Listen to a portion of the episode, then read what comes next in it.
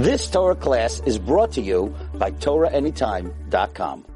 So God created the world for us to network, to network with each other, to to be involved with one another in such a way that we can get tremendous amounts done. I mean, think how many people had to be involved just to build this building here, or anything else for that matter. Everything requires tremendous teamwork. Yet all of us kind of go it alone in life because we're so scared of no. We're so scared of no, and no would just crush us. But think of that, like someone saying no to you. We all know how scary that is and like how crushing that is. But you realize what an eggshell you are. what is the big deal that someone said no? Like, it could be like 10 people, nine are going to say yes, one's going to say no, and we're scared to death of the one person. And so we just wind up asking none of them. And so we missed all nine. And the person who would have said, the person who said no would have said yes. It's just that they're on their way to like, to help their grandmother walk down the stairs or something to get her to the street level. And even that one would have been a yes as well, because we all raised our hands no, agreeing that it's nice to do things for people. We like that. So, but we're all just so scared that we don't, and and you realize that so many of us don't get anywhere. So many of us we never get anywhere because we're we're just trying to do things on our own, and you would just be shocked how much people will do for you. Once you realize it's a yes world, everyone say it's a yes world. One more time, it's a yes world. One more time, it's a yes world. And when you live in a yes world, things get done. Your dreams start to, your dreams start to manifest, because it requires, you know, it requires a, it requires a lot of people to get things done. But you got to get rid of your self-image to do that, because it's too scary to get a no when you got self-image in the way. But when you're just going full soul mode, without all the self-image, so you're you're you're you just lose the fear of no. And um, so King David said, Ani, uh, Hashem libo is orai. Hashem's with me. Or Hashem is mine. Be'ozarai, with my helpers, because the whole world are my helpers. Because once, when you, when you realize, when you realize you're just in the shama, so the whole world's just there to help you, and you're there to help everyone else. We're all here to work together. It's really amazing. And also totally erases capitalism versus communism. That whole machlokas, that whole fight, capitalism versus communism. It totally. Because uh, capitalism versus communism is is ultimately how do we take care of everybody? Capitalism is well, everyone pays taxes and we take care of everybody through the taxes. How's that going so far in Chicago? And uh, communism is the government takes care of everybody. How'd that go in Russia? I have no idea. People are like eating their arms off. Didn't work. But how's a world where you have God awareness? You have God awareness, and you realize that you and everyone you ever met are totally equal. And if he's hungry, you're going to feed him. If you have surplus, it's in order to give. If God granted you with money, it's to make sure you spread it out. You don't need your name on any plaque. Because if you put your name on a plaque, everyone's going to come all after you. And then you're going to wind up being stingy just to get your own life back. I know so many people, rich people, are losing on, losing on so many tzedakah fronts, so many amazing tzedakah fronts, because they, they played the big wheeler tzedakah guy only to have his wife say, enough, you know, like, like just choose your, choose your tzedakahs and that's it. And all, but all you have to do is just keep yourself on the DL. Don't let anyone know where you're giving or what you're giving, and just take care of people all over the world. Like just go crazy giving tzedakah. You know, you got down low. down low. Keep it on the down low, and and then you you get you get to keep your life with your wife and your kids. And no one's ringing your doorbell all day, and and you can give tons of tzedakah to all kinds of really important causes, as opposed to having to be limited in that in that way and um, and anyway, but the the point is, is God is with us, and He's with us. But Oizerai is in in my helpers because everyone's my helpers, and I'm everyone else's helper. I do like crazy stuff for people all the time, and I love it. I love helping people, and people help me like amazing. Like I have I have my club, which you should all be in, called the Yom Tov Media Club. dot com, and I have that club. People are joining that club. You know, people are just signing up on one level or another to be there, so that we can help as many people as possible. And the uh, and it's really awesome. But the next words are "Vani ere b'soinai." I will see my enemy. What does that mean? I will see. Go, everyone, think deep for a second, and then raise your hand. What do you think? I will see my enemy. Because ArtScroll translated just "I'll see my enemy's downfall." It added like that word, like I'll see the, I'll see my enemy, you know, be taken down. You know, King David dealt with a lot of enemies. But what it doesn't say my enemy's downfall. It just says I will see my enemy. What does that mean? What that means is that I will see, I will see. Oh, someone give a try. What? See the good in your enemy. That's pretty good. Go even deeper. Yeah. Troubles of my enemy? See the what? Troubles of my enemy? Maybe go deeper. Yeah. I will see the Yetzer Hara may be destroyed. okay. Very good. Anyone else? Maybe like I'll see the people that are not really good to me that they look like they uh like they Oh, treat you, I think she's got it. Go louder. they treat me like they're good for me, but they're really bad for me. For like, Uh, that's too deep. You, you got it. Um, meaning you'll be able to identify who is the enemy in your life. You know, who the people around you. Okay, I got this one. You you all said beautifully. You all said beautifully. The um, what it means is that I was I'll see my, Vani ere b'soinai, I will see that all these people that I consider my enemies are not my enemies. I made them my enemies. Because once Hashem's really with me, and I'm, which means I'm really being a, a soul. Let me put it on the board; it'll be a little clearer. This ought to fix it. So, when you have, uh, I mean, I've done this a million times in this room, but I'll do it again. When you have uh, something called uh, acceptance, when you have acceptance, so ex- the definition of acceptance is that if you live that person's whole entire life, not you, but you were that person. I don't mean if you with your brain lived their life. I'm saying you were them, their brain, their sibling order, their community, their family, those parents. If you, not if you, but you know what I mean. If if you were that person, that person that you're calling your enemy would be you. I mean, if you're an Iraqi soldier shooting across the Irani border, the only difference between the two of you, you were born in different, you know, a couple hundred yards away from each other. Just there was a fence in the middle. That's the only difference between you. So you're basically shooting yourself. You understand? You're shooting yourself there. Because had you lived his whole life, you'd be shooting. You'd be shooting yourself from the Irani side.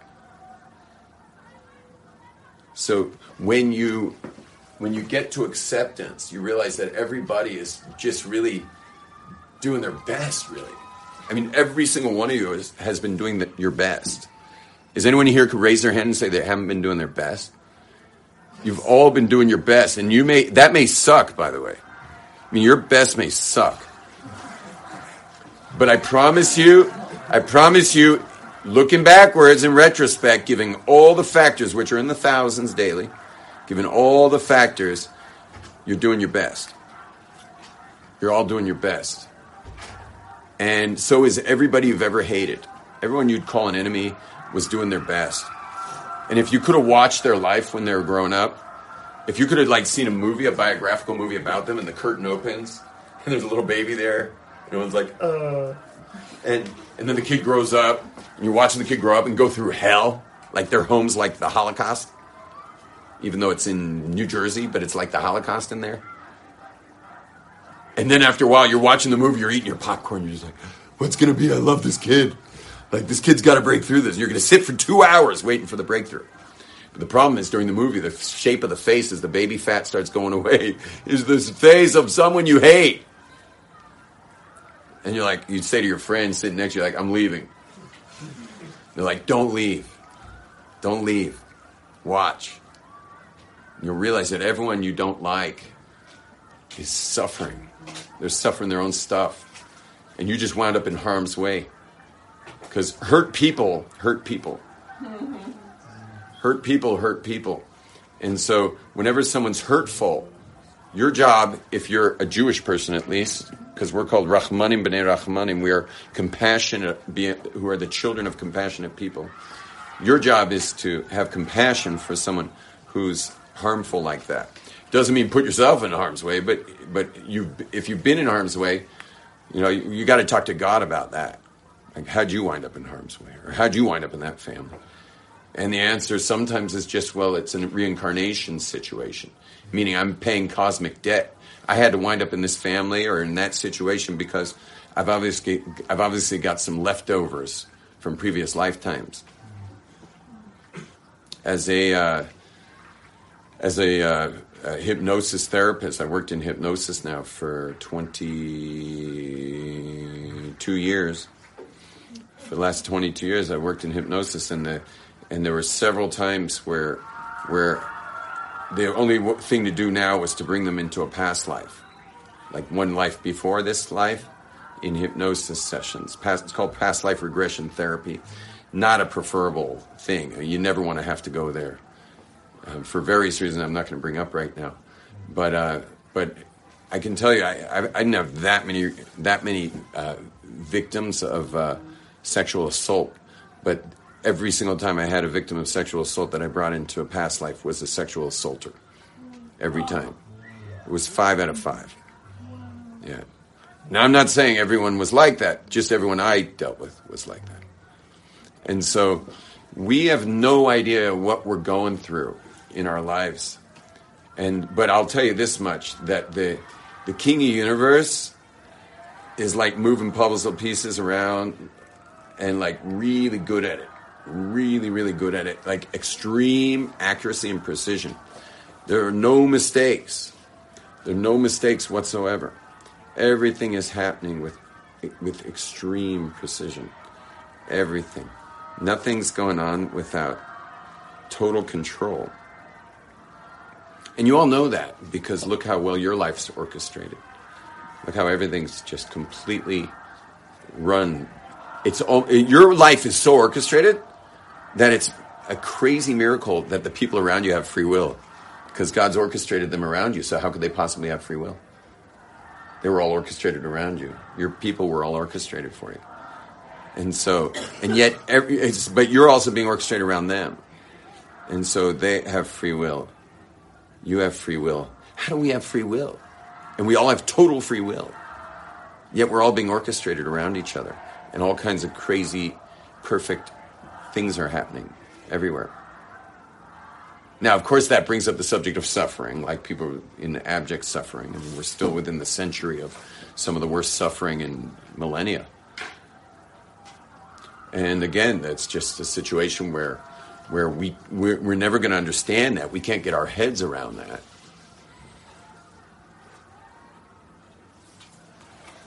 We don't, we don't, we'll never get, we'll never understand that. I mean, the, the, we, there are lessons to learn, like be compassionate, be caref- caring, take care of people. Don't be evil like the perpetrators. There's lessons, but to understand it, none of us are on that level to understand. Can I get you to shut off the heat, please? You guys had enough heat in here? It's not even that cold out, really. It's just psychologically cold today. I had a really psychologically cold moment today. I was I took my my eight year old boy out to lunch. I like surprised him in his Hasidic cheder in Mea Shearim, and took him out to lunch. He was so happy. So I'm freezing in this restaurant. It has these like brick walls, and I'm sitting next to a brick wall on this frozen day. And then I finally like just touched the wall, the texture of the wall, and it was vinyl. 3D, like you could push in the bricks. They were 3D. It was vinyl, and I had been frozen for like a half hour straight, sitting next to this vi- brick wall that wasn't even cold to the touch. That's why I like to look at the temperature of rainy days, just to see if it's really freezing or it's just that it's raining. My wife, when the wind blows, means it's cold. Like the wind blows, she just goes. And so all my kids think it's freezing when it's windy. But all the boys, at least the girls, all the boys are like, you know, it's like a summer wind. It's like 80 degrees out, you know. And all the girls are like,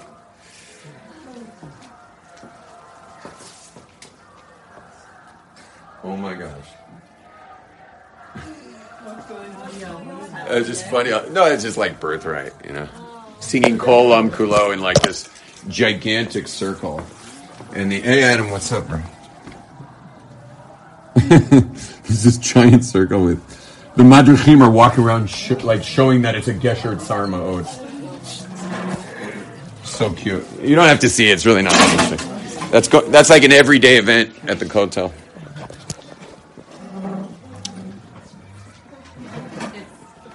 Okay, I'm going to take your question and based on that break.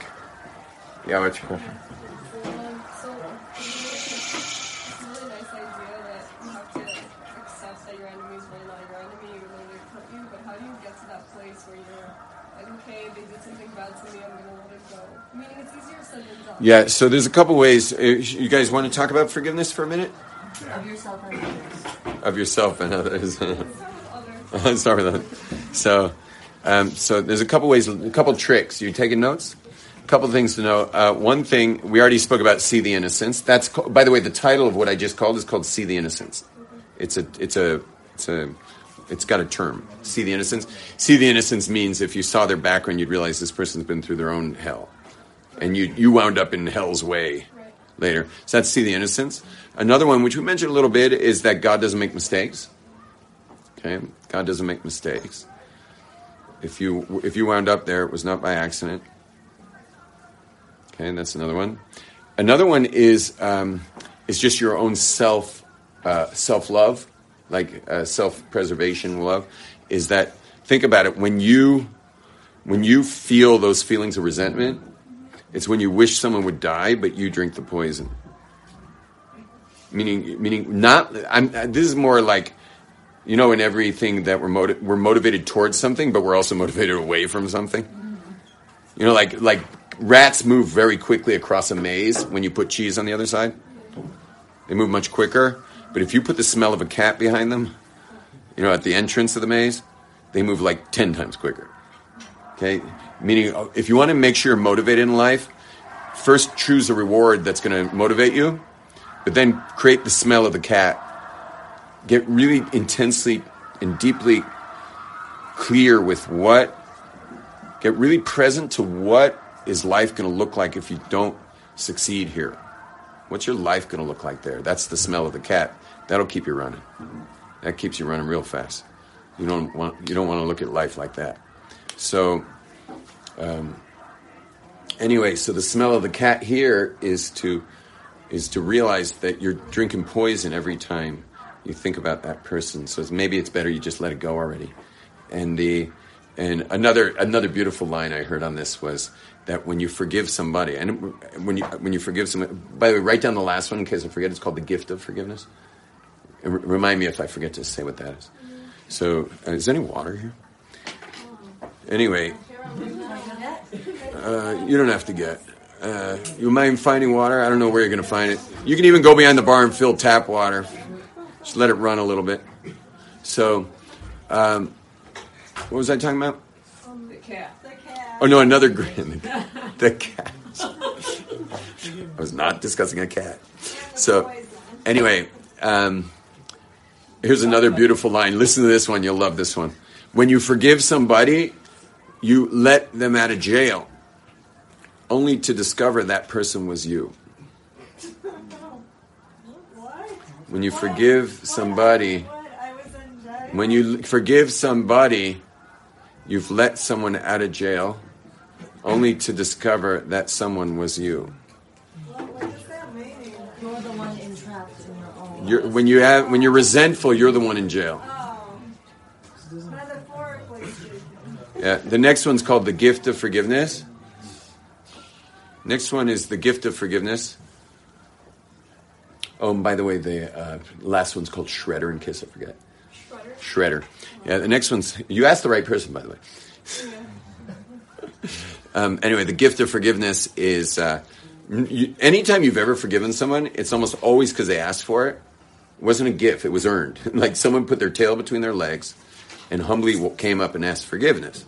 If it wasn't humble, you probably didn't really forgive them. But if someone really like humbled themselves and paid that price and asked you for forgiveness, you forgave them because you sense like This person's really there. Like they're they paid something for this forgiveness. They put something in.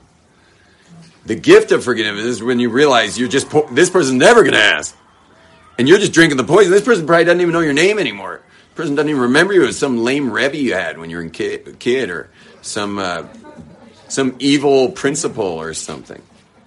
And uh, and so they don't even know who you are. You're the one poisoning yourself. They- This person's long gone. They're certainly not asking forgiveness, or even if they're in your life and they're not asking forgiveness, just give the gift of forgiveness. The gift of forgiveness is a gift. It's where I'm gifting them a forgiveness, even though they didn't do any of their work. They didn't come humbly with their tail between their legs to ask forgiveness. I'm just gifting them that forgiveness. That's the gift of forgiveness. Okay? And the next one is the shredder. I'll take two cups, please. I'm feeling a little dehydrated. Thank you so much, brother. Saved my life. Thank. Oh, that's for me. Oh, thank you. Yeah, I'll. T- Baruch atah Adonai Eloheinu melech haolam shahakol nir b'dvar. Can I get a little refill? please? Yeah, I'm doing that right now. Can you imagine being so spiritual that you forget to eat or drink? I missed five. I missed five meals in a row. I missed five meals in a row this week. I mean, I'm really like, my wife's ready to kill me. She's ready to kill me. I mean, she's my wife's a Jewish woman. Did you know my wife's Jewish? So she's this Jewish woman who's like, food is love, food is life, food is everything. And she's married to this like leaf in the wind. And she can look at my face and know if I ate. And what happened, she kept getting me to promise to eat. And so I was like, I was riding home and I'm like, yes, I'm to go to the Village Green and I'm to eat something. And, and, um, and then like a block from the Village Green, I get a phone call. Like someone needed some help. And so I just kept riding, like, you know, I just rode home. And I rode home and hung out at home for a little while and then had to leave and run a seminar for four and a half hours. And um, I don't eat late at night, so that meant next morning, but I also don't eat breakfast. And so I, I got to five meals straight. Whoa. So I'm being a really good boy. Today, I already had a hamburger. and I don't even like meat. I'm just trying to be a good, I was like chewing on it. I was like, I was trying to like, not like shoot it all over my son. I ate a burger. Was it your first burger ever? Not ever, but it's been quite some time since I've had a burger. And I can't say I enjoyed it. If you stop eating burgers, you can't even look at them anymore. Yeah, the burgers are like a brainwash from America or something. You know, who knows what's in those things? Yeah. You can like see the mark where the jockey hit it. That was bad. Okay, you like that? Okay, so um, anyway, the shredder. Thank you. The shredder is that. Have you guys n- noticed that it's really hard to gather the past? Like someone showed me yesterday. Uh, can you show me yesterday, please? Take a little of yesterday. Would you like to show me two days ago? Uh, would you like to show me last week? Can someone show me? Uh, can you show me an hour ago, please? Can I have five minutes, please? Five minutes ago? Can you show me that? Uh, how about a minute ago? Is that? Uh, you, would you show me half a minute ago? Would someone show me a second ago? Can someone show me, like with all of our technology, I mean, we got a lot of tech. Can someone show me a half a second ago? How about a quarter second ago? How about an eighth of a second ago? That's the shredder. Is all present is going through a shredder. Here in the future, it's a blank document, stack of paper. Here's a printer, right? That's now, it's printing. This is the inkjet where we are right now. That's a printer with just blank paper. And it's every moment's going out of shredder. But you know what you've been doing in your life all these years? Well, let me put it like this: You ever seen uh, you ever seen in wealthy communities where people walk their dogs? You know, wealthy people have a lot of dogs usually, or they have little kids more dogs, or at least a dog, one dog. So anyway, they walk with a they walk with a it's like a spatula. It's like a it's like a what do you call a kafashba a uh, dustpan. It's like a dustpan with a stick. It's called a pooper scooper. So you know what you've been doing all your life? You've been taking your pooper scooper, you've been digging it into the past, and flinging it all over the blank paper. And that's what's been feeding your present. You've had your past like totally mixed into your future. And what that really means is you know what your problem is? Your problem is that your future's been full. You know what it's full of? It's full of the past. And you keep thinking if you do this, you do that, if you do this, you do that, you do this, you do that, you do this, do that, somehow it's going to get better. But when you just do, do, do, and do, all you get is doo doo everywhere. You have to, you have to release. You got to release the past. Got to release the past. And you do your, you, when you do, you do clean. You're cleanly doing, you're like doing things into the future from a very clean place. Not just like, not like, like one foot on the gas pedal and one foot on the brakes, which is how you probably do most things. Because you're just so scared of like what could what could possibly happen in the next future moments that would match some horrible difficulty I had when I was a kid. Like how do I how can I possibly avoid more heartbreak in my life from more failures or rejections or anything? So you, you, you're just like so you do a ton, but none of it's effective doing because you've got your foot on the brakes the whole time trying to protect yourself from matching the past. In other words, you just got the past wrapped up in your future. You ever try to read a document that's already been written on, like you accidentally printed on a pre-printed on document? It's not so legible. And our lives aren't so legible often because our past has been mixed up with the future. Now, the acceptance, when you accept somebody, it leads to feelings of love. Who do you love? You love anyone who accepts you. That's who you love, which is really sad, by the way. it's really sad because who you're really loving is yourself. You don't even love them. You just love people who hold of you. You love people who make you feel significant, which means you don't love them. You love yourself. Which is why it's so important to love yourself. Like whatever you got to do to love yourself, you better get it done before you choose someone to marry, because otherwise you're just marrying yourself. And if you ever do, and if you ever do love yourself someday, who says you're going to still love them? Meaning, when you're finally going to choose someone to live the rest of your life with, make sure it's the person you're choosing, not just how you feel about yourself when you're with them. Like they make you look good at parties or something, or or they make you feel smart, or or some other stupid thing. How do you know when you? When you lo- finally love yourself, Oh, yourself. uh, let's work on ourselves. Don't worry about others. When you let's first love ourselves, and then we can talk about loving other people. That's why do you think the Torah says so so succinctly, so awesome? No one even gets the line, but now you'll all get it. Love your neighbor as yourself. Meaning, the, only in as much as you love yourself could you ever love another person. Because otherwise, in as much as you don't love yourself, you're filling those gaps with by using people. Torah is like always nails the words right away. Like love your neighbor as yourself. Again, only in as much as you love yourself can you love your neighbor. That's your capacity. It's telling you actual the actual capacity of love will be based on how much you love yourself. And so this should be freaking out a lot of you because because you've been dreaming all this time that someone's going to come fill your gap. Someone's going to somehow fill this hole in your heart. Well, guess what? It doesn't work. And it's not really fair either because you're going to make some man or some woman miserable because you're going to make them make it so damn clear that they're not doing the job. Because it's an impossible job, but you're so dead set on them doing it that you'll just give them 30 years of hell until maybe someday you'll get over yourself and realize that you're the one you got to love. And then you can actually maybe see somebody. Because I'm going to ask you another question. Who do you hate? We asked who do you love? That's whoever accepts you.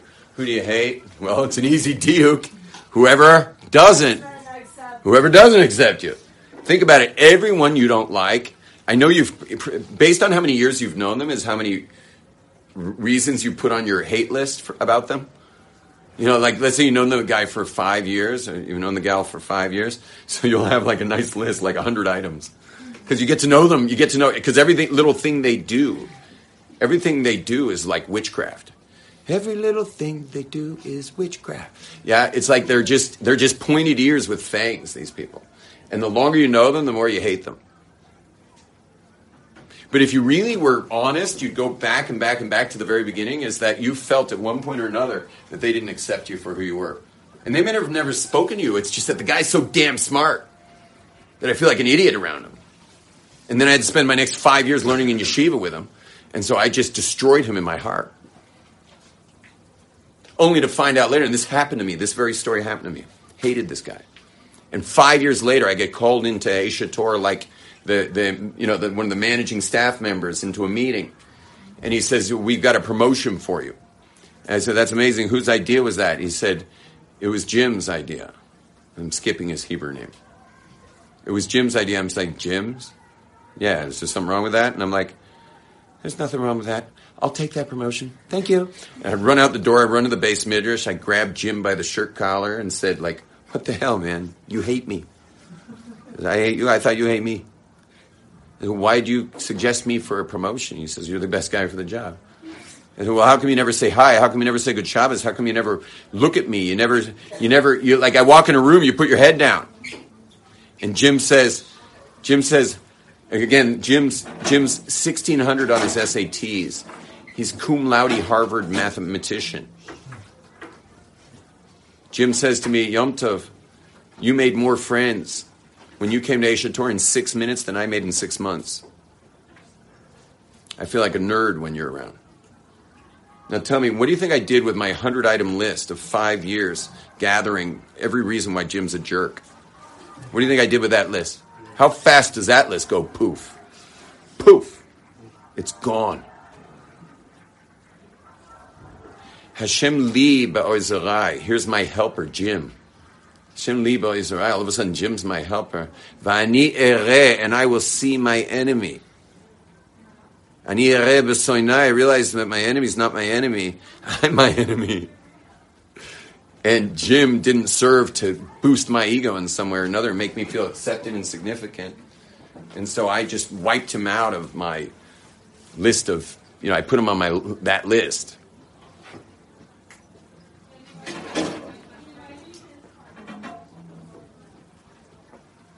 So that's how important acceptance is. And once you get that definition, that that had I lived that person's life, that would be me. You can accept absolutely everyone, unless they're Amalek. Shalom, everybody. Have a beautiful day.